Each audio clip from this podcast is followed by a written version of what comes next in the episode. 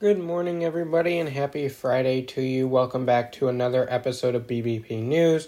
Coming up in this Friday morning episode, we have the new inflation report out on November's inflation for 2022, along with TikTok, uh, new legislation in Congress potentially banning TikTok from the United States, along with some updates on the student loan forgiveness and where all that is at.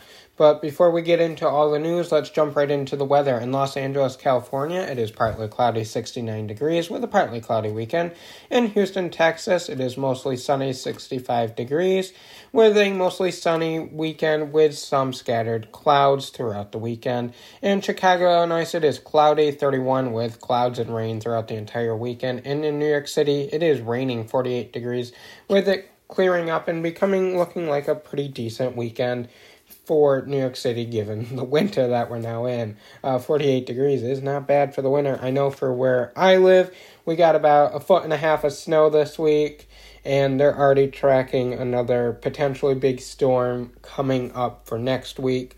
So that will be interesting to see what happens to that storm. Winter's here, and it will be nice to have a white Christmas. Um, because that for me, snow on the ground really gets me in the spirit for Christmas. Um, and I know Nick, whether there's snow on the ground or not, he's in the spirit of Christmas. He says it's too early for Christmas in Thanksgiving, but to be completely honest with you, I think Nick partially in his heart starts celebrating for Christmas in like August. And I'm more like December 5th, you can start pulling me into the spirit of Christmas. But um yeah, so we do have a lot of news to jump right into this week, so, this Friday morning. So I'm just going to start off with the inflation report. The inflation report came down for the month of November. It is still way too high, but we haven't seen this number since December of 2021. Tuesday, the consumer price index found inflation was at 7.1% higher in November 2022 than it was in November of 2021. Yeah, that's high, but it's down from 7.7% over year year over year inflation rather that we saw in October. You can see since the June peak when inflation was at 9.1% on the graph, it is starting to go back down. Experts say today's report is starting to show signs that the Federal Reserve's aggressive interest rate hikes are actually starting to work to chip away at inflation. Now, it's not all rainbow and puppies, obviously. Uh, 7.1% is still very high for inflation when the Fed wants inflation to be around that 2% mark. And this week's report also found that shelter was at 7.1%, transportation like airfare was at 33.4%, and food was at for was at 10.4%, which caused the main contributors to the 7.1 um, inflation. The Federal Reserve Chairman and okay, the Federal Chair announced rather another increase of a half percent in interest this week. So I'm going to show you what else he said in the announcement this week and future interest rate hikes, what it could look like. But first, let's talk about this week's move and what it means. Another increase in interest rates means borrowing money for you and me in business is going up another half percent and it's going to be more expensive than it was last week. Your credit card interest rates is impacted by this, so is new car loans and some mortgage rates. And yes, half percent is a big increase, but it's less than the fourth straight so-called jumbo rate increases of three quarters of a percent. And currently rates are between 4.25% and 4.5%, the highest they've been in 16 years. And so you might be wondering what's next. Well, the Federal Reserve is focus is to get inflation down around 2%, like I previously said, and it's currently at 7.1%, and they are um, laser focused on getting it down no matter what it takes, even if it means continuing to raise interest rates into 2023. They are focused on cutting, they are not rather focused on cutting rates anytime soon, though they do believe the previous rate increase have helped. It's not enough and they're going to keep going. They screwed up in the past in previous years that when inflation was too high and it was starting to go down, they cut interest rates too early and inflation went right back up. They aren't making that mistake again, and the Fed has originally suggested they could start cutting these interest rates by the end of next year, but because inflation is so stubborn and hasn't been going down fast enough this year, they aren't considering cutting rates in 2023 anymore. And won't until they're all confident inflation is down and will stay there. The Fed is also predicting a couple more things in 2023.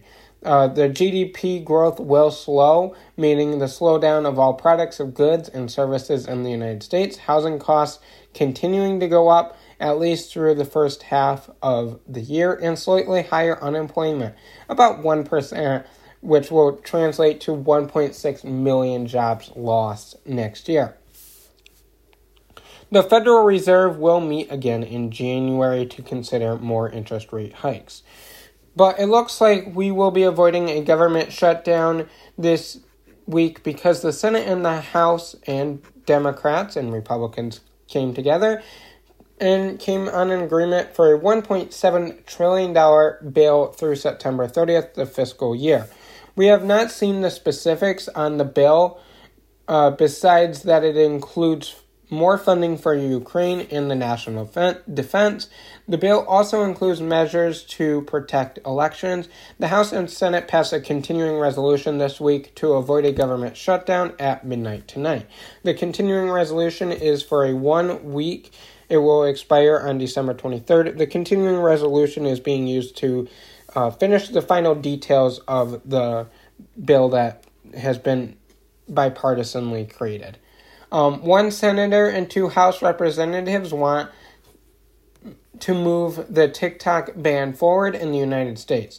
You might be thinking, here we go again. A new bill, a new bill was introduced in the Senate and the House this week called the Averting the National Threat of Internet Surveillance, Oppressive Censorship, and Influence on Algorithm Learning by the Chinese Communist Party Act, or Anti-Social CCP Act.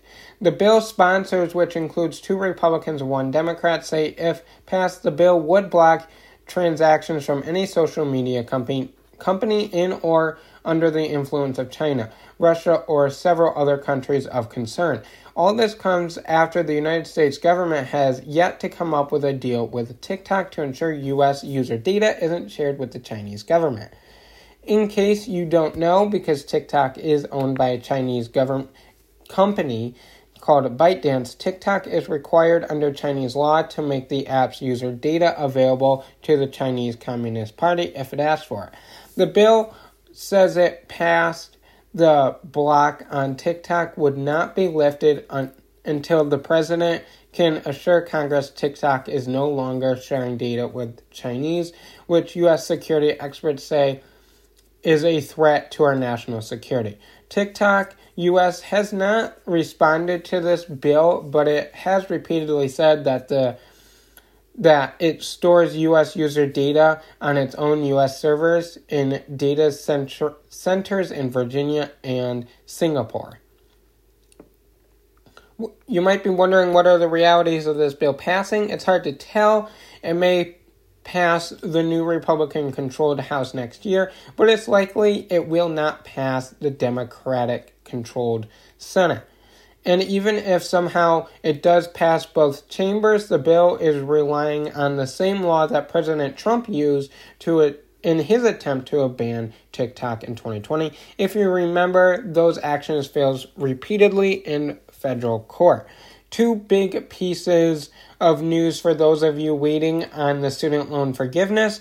I'm going to deliver this in two parts. First piece of news is part one, and the second piece of news will be in part two. First, if you were one of the millions of people who received an email saying your student loan forgiveness application has been approved, the Department of Education is now saying, oops, sorry, that was a mistake.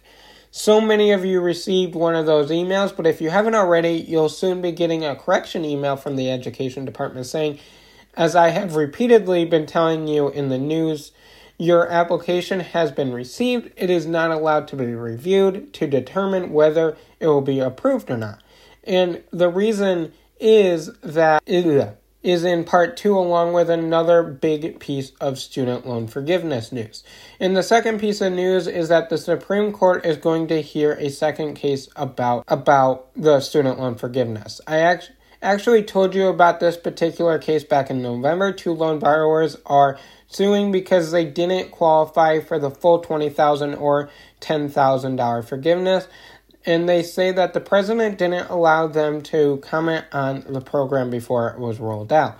This means the Supreme Court will now hear a case brought by student loan borrowers and a case brought by the six GOP led states who sued, saying the president overstepped his authority by creating the forgiveness program.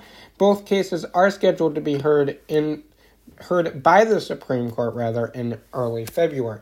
So just to recap, the first part was that the Department of Education accidentally sent out an email saying that your student loan application for the ten or twenty thousand dollar student loan forgiveness was approved, when in actuality it has not been. So they're sending out corrections emails to that. And the second piece of news is that the Supreme Court has agreed to take up a second pe- a second case regarding the student loan forgiveness. Getting into rapid news, Twitch most known for the DJ on Ellen and the show So You Think You Can Dance, has died at the age of 40.